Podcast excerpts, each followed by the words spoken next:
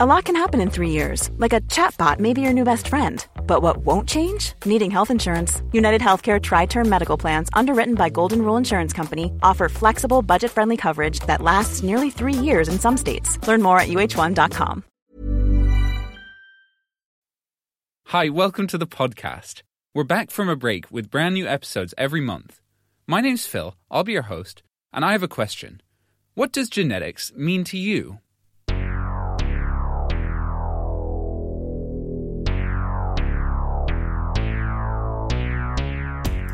Maybe you're like me, a newbie, someone who's heard of genes and DNA testing and genetic diseases, but someone who's not really sure how all the pieces fit together. So, in this episode, all the newbies out there, let's hold up our hands, admit what we don't know, and let's fix that by going back to where it all started. This is a trip through time to meet a German monk called Gregor Mendel, who kick-started a brand new type of science.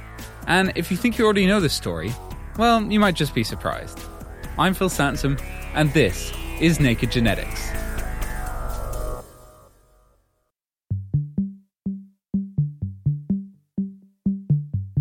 Gregor Mendel couldn't possibly have known the importance of his discovery. He is the person whose ideas led to the founding of genetics. If it hadn't been Mendel, it would have been someone. That name, Gregor Mendel, sometimes called the father of modern genetics, he's the key. I wanted to meet him. So I had to travel back to Central Europe in the mid 1800s, just with a little less physical travel and a lot less time travel. So instead, I went to talk to a plant scientist called Xander Jones. And where better to do that than a garden? So we're in the Cambridge University Botanic Garden. Right now, we're looking at a pea flower, much like the ones that Mendel would have been working with when he was studying the rules of inheritance. They'd really look like that because this is like a. Would you call this a blossom and it's like covered in purple flowers? Yeah, it wouldn't be exactly like this because this is not a common pea that he would have been working with, but the flower shape is just like he would have seen. You've got these weirdly shaped purple petals, Yeah. one of which is like hooked around from underneath, and you're pulling them open like insect parts. And inside there's all these yellow little protrusion, what looks like threads with yellow parts on the end. And next to the yellow parts is one white part, and that's actually the female tip. These are all tiny. They're very small. So Mendel was a, a monk in a monastery in what's now the Czech Republic. And he was interested in the rules of inheritance. So it was known that if two parents had certain traits, that the offspring were likely to have similar traits. But the going theory at the time was that the traits would simply blend. That's understandable because many traits do work like that. We often think of height like this. But Mendel had figured out that some traits didn't work like that and set out to study it in a more rigorous way. He originally wanted to work on mice, I've heard, but then his superior thought that might be a little too untoward to be controlling which mice were mating with which mice. So they settled on peas, which I think was a smart choice. How many of these did he have in his monastery garden? Hundreds, even thousands. He's, he quantified many thousands of plants in terms of their traits. So he picked out seven traits that had this certain characteristic. So I'm showing you this flower here. Sometimes there'll be a, a purple flowered pea. Sometimes when you bred a purple flower with a white flower, you got only purple flowers. Weird. Really weird. And even weirder is in the next generation, all of a sudden white flowers would reappear. So there was a trait was sort of hidden. And he thought there was something about that that was interesting and important, and he was right.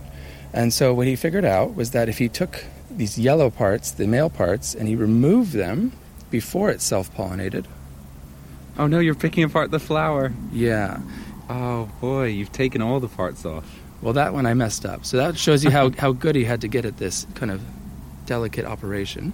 So I'll take another flower and I'll remove the, the male parts. And this is called emasculating. So now we have a flower that only has the female part, the stigma, waiting for it to be pollinated.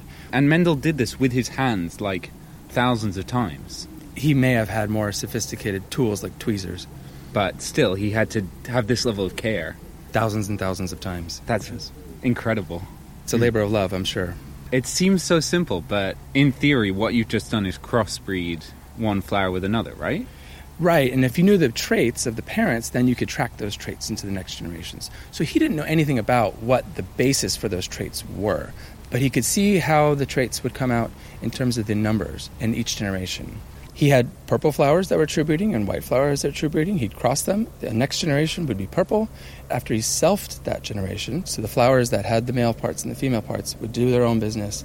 And then in the next generation, he would see white flowers again, 25% of the time on average, and 75% of the time he would see purple flowers. You've got a purple flower plant and a white flower plant. You breed them. You get the kids. They're all purple. The kids are all purple, but the kids breed with themselves. Right. And the grandkids, you get for every one white, you get three purple. That's exactly right. Which isn't so much information, but he was able to surmise quite a lot from that. That three to one, it means that there are two factors in the middle generation that are sorting out, either together, mixed, or separate. Those are what we now call the two copies of each gene, right? Right. Do you think for him in his garden with his thousands of pea plants, over and over again putting one into the other, what do you think was going through his mind? Actually, my hunch is that he knew he was onto something interesting and that he wanted to make a contribution, just like all of us do. Even if Gregor Mendel did understand a little of the importance of what he was doing, it doesn't change the amount of effort he put into it. The man spent eight years picking apart thousands of tiny flower parts and then rubbing them onto specific other tiny flower parts and keeping meticulous records the whole time. That takes dedication. The story goes that he was ahead of his time in some way, a visionary genius unappreciated during his life. But if that's true, then where does someone like that actually come from? Genius surely can't spring from thin air. To learn more, I talked to historian Greg Radick. Mendel was born in 1822 his parents were not very well to do farmers, and it quickly became apparent that Johann, as he was called, was very gifted intellectually, marked out to do something special. So in 1843, Mendel enters the monastery and he went on to study the University of Vienna. So we sometimes have this picture of Mendel as the monk in the garden, and that's deeply misleading because he had about as good a scientific education as you could receive. He goes back to the monastery with this fantastic training and decides he wants to undertake a study on plant hybrids and what happens to traits like the colors of the flowers or the seeds. And where Mendel went beyond his predecessors is that he spent uh, two years making sure that, for example, when he had a yellow seeded pea, that its progeny only ever produced yellow seeded peas. That is to say, it was true breeding. So, purified his stocks, and then upon crossing, he counted. And again, this was a break with his predecessors. No one had ever done this, certainly not at the scale that Mendel did. So, this was one of his smart moves, taking these ideas about rigor from the physical sciences he learned at the University of Vienna, and for the first time applying them to plant breeding. He kept records, he repeated experiments, he used controls he carried on these studies for about eight years. And in 1865, he gave a couple of lectures to the Brünn Natural Sciences Society about what he discovered. Brünn itself is something like the Leeds or Manchester of Central Europe. It's a, an industrial powerhouse. Mendel's in this fantastic environment. And his results are really well received. The crux is this pattern that Xander was talking about that when you cross, say, a true breeding plant with yellow peas, to one with green peas, the kids are all yellow, and the grandkids are, on average, three yellow to one green. And he called the yellow character the dominant character. By contrast, the green character, which disappeared in that first generation but then reappeared, he called the recessive character. So Mendel finds this new pattern, but he goes on then to explain it. His theory is that when reproducing, a plant could only pass on either greenness or yellowness, but never a mixture of the two, what we now call his law of segregation. In his paper, he followed through the maths the probabilities of what would happen if his theory was true, and the maths showed exactly what his experiments found a 3 to 1 ratio of yellow to green. So, a new pattern is discovered, and a new explanation is offered. He even extends his theory to more complex ideas. What if you have two traits you're dealing with? Three. Well, he found each trait is inherited independently of what's going on with the others, what we now call his law of independent assortment. So it's altogether quite an amazing paper. And then Mendel is elected abbot of his monastery. At that point, his scientific studies more or less come to an end, and he gets used up in administration, which seems like a tragedy for science. But as far as we can tell for Mendel, it seemed to have been quite a good move. He'd always had health problems, of nervous breakdowns, we would call them now, from time to time. All of that seems to go away when he becomes abbot. And he dies in 1882, a respected member of the community, and not especially well known. But then in 1900, quite suddenly, he goes from being pretty obscure to being someone that a lot of people are talking about. This is when everything changes, the turn of the 20th century. This is when biologist William Bateson first coins the word genetics, the start of what becomes a whole new discipline of science. If Gregor Mendel really is the father of modern genetics, then around 1900 is when it was finally born, just overdue by a few decades. It's a confusing time, filled with hype about this new experimental biology. Here in Cambridge, where Naked Genetics is based, this was one place where that hype translated into cold, hard funding. Helen Curry is a historian of genetics here, and she took me out onto the streets to show me something. You've brought me out here to 44 Storey's Way. Why are we here? 44 Storey's Way is the site of the first Department of Genetics at the University of Cambridge. And I think it's a really important place for stopping to think about what genetics was in the early part of the 20th century. Because the reason the Department of Genetics was sited here was so that it could be nearby to the university's farm site. So, genetics, when it was first starting out, was really, really tied to agriculture. Yeah, that's absolutely right. a lot of the early enthusiasm for Mendelian ideas, Mendelian laws, had to do with the fact that it promised a kind of more scientific, more predictable approach to creating new kinds of crops and new kinds of agricultural animals. Around 1900, there were two different contexts that were operating in related ways but distinct from one another. One was an area of experimental evolution, and then there was also a, a world of crop development. And what happened in 1900 was that three different researchers independently claimed to have come across the work of Gregor Mendel. Hugo de Vries, a Dutch botanist, Karl Correns, who was a German botanist, and Erich von Tschermak, a Austrian agronomist. Think about that. Three people independently discovered or rediscovered these principles of inheritance at the same time. Who should take the credit? Maybe the easiest thing is to point to a dead monk who'd already done the work and give him credit instead. No more conflict. Mendel becomes a legend. In any case, it's biologist William Bateson in Cambridge who becomes the real champion of this work. Bateson coins the word genetics, and he starts spreading the good news of Gregor Mendel far and wide. By 1912, he'd managed to convince enough people in Britain that resources were put forward to establish the first ever chair in genetics. And why agriculture? Why was that the big thing that people were using this for?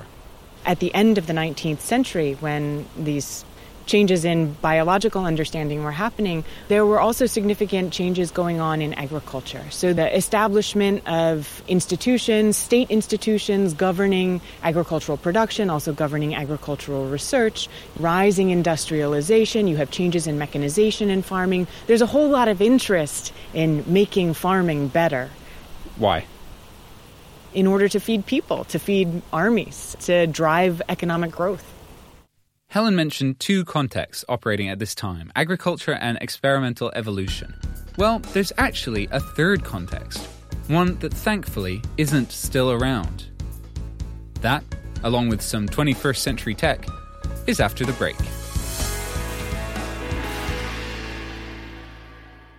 Music in the programme is sponsored by Epidemic Sound, perfect music for audio and video productions. Hi, Katie. How are you?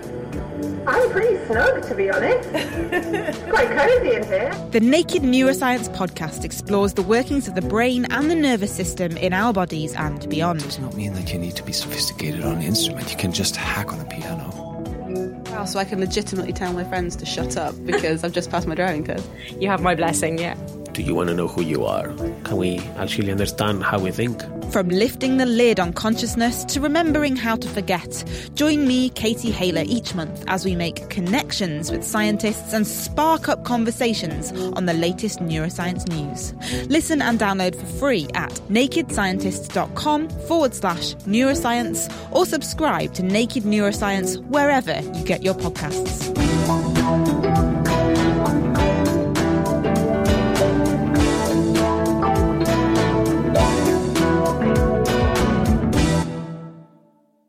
Welcome back. I'm Phil Sansom, and this is Naked Genetics. We're talking about the father of modern genetics, Gregor Mendel. When he was posthumously rediscovered around 1900, scientists were excited to put his laws to use, feeding millions by breeding the crops of tomorrow and understanding this tricky thing called evolution. But that's not all they wanted to use it for. And be warned, some of these next ideas are a little darker. I'm talking with historian Helen Curry. What about eugenics? What was going on there?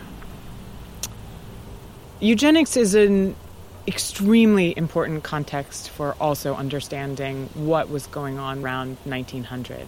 In the preceding decades, here in Britain, you'd had Francis Galton put forward ideas about the inheritance of kind of degenerate characteristics and the overall decline of the population and an idea that there should be controlled breeding of humans. Mendelian genetics, just as it created these frameworks for understanding plant and animal improvement, also facilitated a set of ideas about what was needed to be accomplished for human improvement.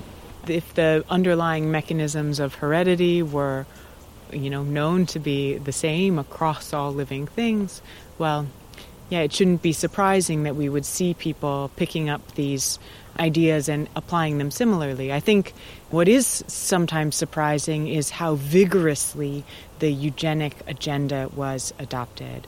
Looking back, it in some cases seems unbelievable because the traits that people were interested in were things like feeble mindedness, which was basically a catch all category for anything that people thought was an undesirable characteristic, and as you might imagine, was uh, much more associated with class and race than it was with any sort of recognizable, consistent characteristic.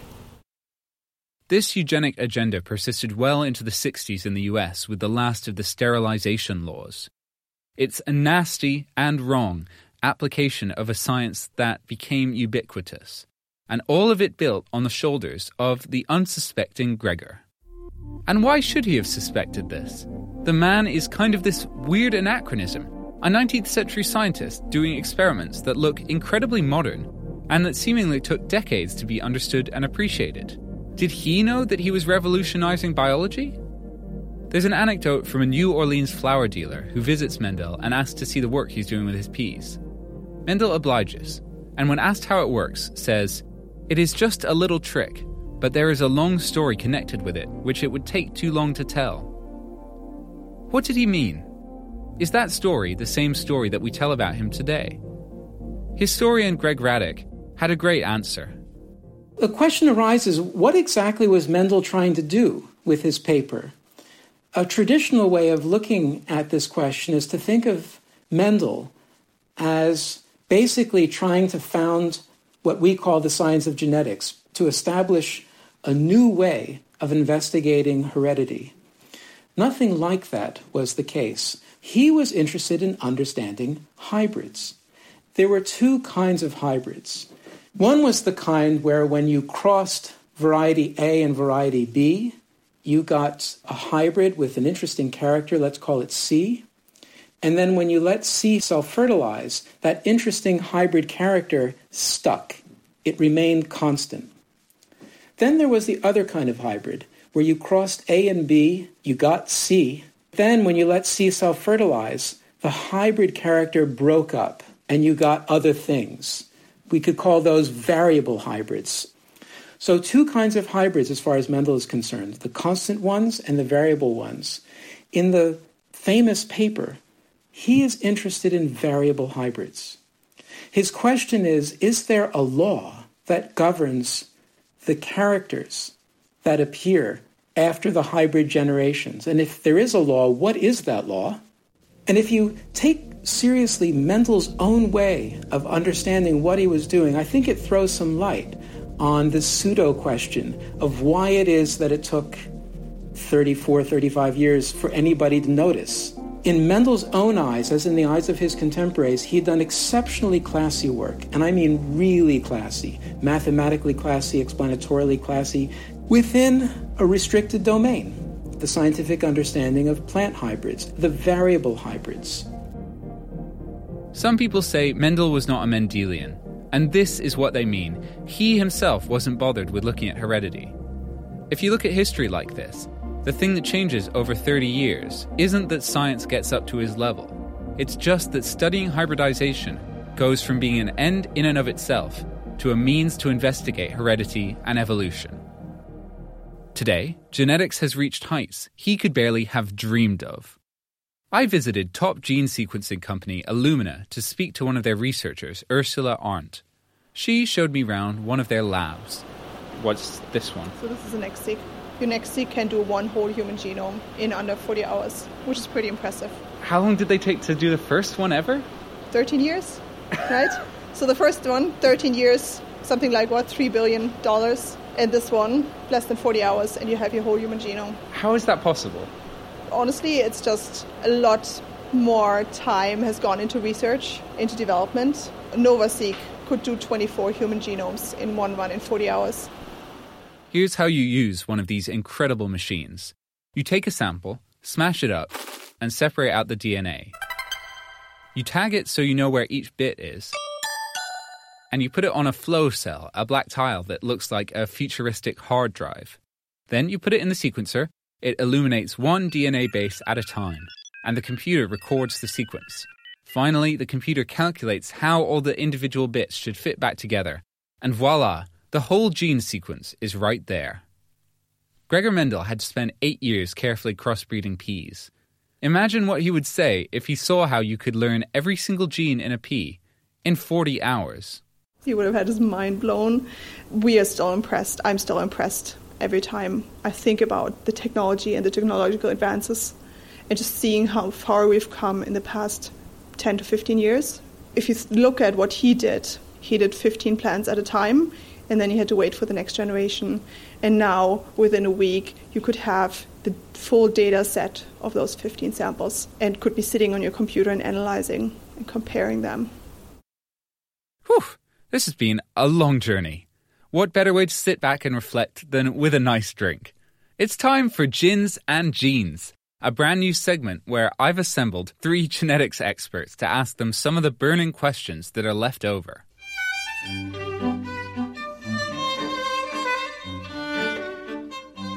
Hi, I'm Patrick. I'm a researcher in rare diseases and CEO of a startup company called Sano Genetics. Hi, I'm Alexis. I'm a postdoctoral researcher in the Department of Genetics at the University of Cambridge. I'm Eva, and I'm a PhD student at the Department of Zoology in Cambridge. So, welcome to the first ever Gins and Genes here at the Cambridge Distillery. Will Lowe, who runs the distillery, is here to tell us what gin are we going to try? Well, we're going to start off with Cambridge Dry Gin. It's the flagship of Cambridge Distillery. We have a unique method of distillation, which means we take each botanical individually and we distill them at different temperatures to preserve the freshness. Uh, so everything that's in this gin, the recipe originally was actually grown in my own back garden. Cheers, everyone. In this episode, we've been talking about Gregor Mendel, right? Gregor Mendel spent eight years rubbing bits of flowers onto each other is that at all like similar to the way genetics looks today? We do, in a way, do similar things. We will pick a specific animal, mate it to another one, probably have to go through lots of different crossing just to try and get to a point where we can answer our questions. Thinking about it, the life of someone who works with flies is so similar to those eight years of Mendel rubbing together bits of plants. I mean, we spend a lot of time moving flies around on these little plates that are infused with carbon dioxide so they fall asleep and don't just fly away and you move them around with a paintbrush and you sort them, and so you collect the flies you want to then mate with other flies, and it's a lot of choosing the right ones to mate with the other ones. It's just having it put in that way, I find. Is it reductionist? No, it just it's very it really resonates actually with just just because the, the life of a geneticist can look like oh I'm doing you know really fancy science I'm going to use a fancy machine I'm going to extract some DNA I'm going to extract some of this and that but also the life of a geneticist is looking at flies under a microscope and choosing the best boy and the best girl and putting them together in a tube. Some people say that when it comes to the way that genetics gets taught, it always starts with Mendel. But some people say that teaching should, I don't know, be revamped because we know so much now about how the way your environment changes you. What do you guys think? I strongly disagree. You have to start with the basics, and it can expand into more complicated things. But I think you would never start with calculus. You would teach basic arithmetic first.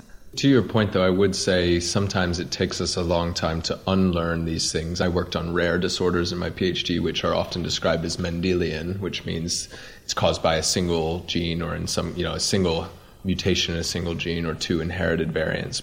The thing that we're relearning now is that actually, even in some of the most clear cut Mendelian cases where you have a single gene that's hit, it's modified by your environment, it's modified by other genetic variants. And there are also cases where people have the mutation that you'd suspect would cause a disease, but they don't have it. So there's clearly other things going on. And sometimes it takes us as scientists a long time to unlearn the many decades of, you know, this is how things work. And then you have to occasionally revise your thinking to incorporate new knowledge. But I, I would still say I agree that if you start with it's really complicated genetics environment. It can be every gene. It can be one gene. Then the kids are going to probably uh, just say, I'm, I'm out of here and I'll be watching YouTube instead.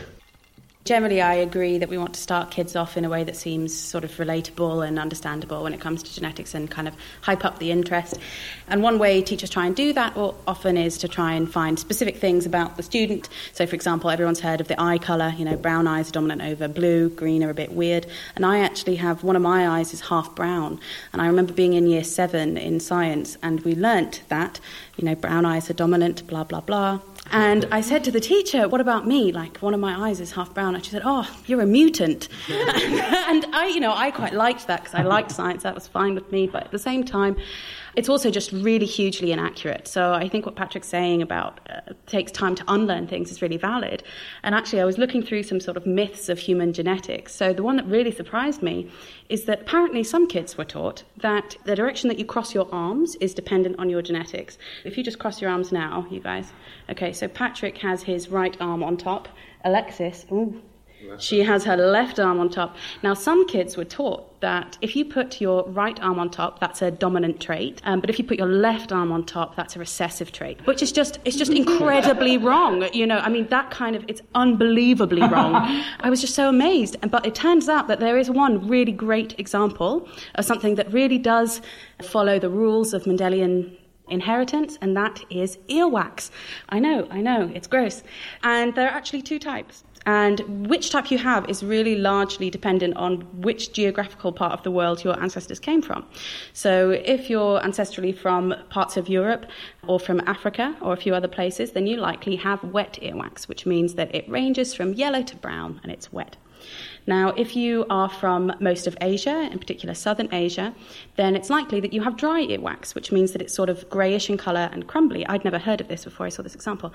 And it's actually really true that it's dependent on one base pair change from a G to an A, and whether you have a, if you have a G, you make wet, and if you have an A, you make dry. So in some ways, that's kind of like the best it's a pure example that you could use to teach children if you wanted them to be playing with earwax in the classroom about this Mendelian inheritance. But I do think it's true that we need to be careful that we don't go around telling kids, oh, how you cross your arms, what colour your eyes are, whether your earlobes are attached, whether you have a widow's peak, whether you have a hair whirl. I mean, the list is amazing, and that should probably be, we should pull back on that, I think. Cheers. Cheers. Cheers. nice. Yeah. Very good. It's very refreshing.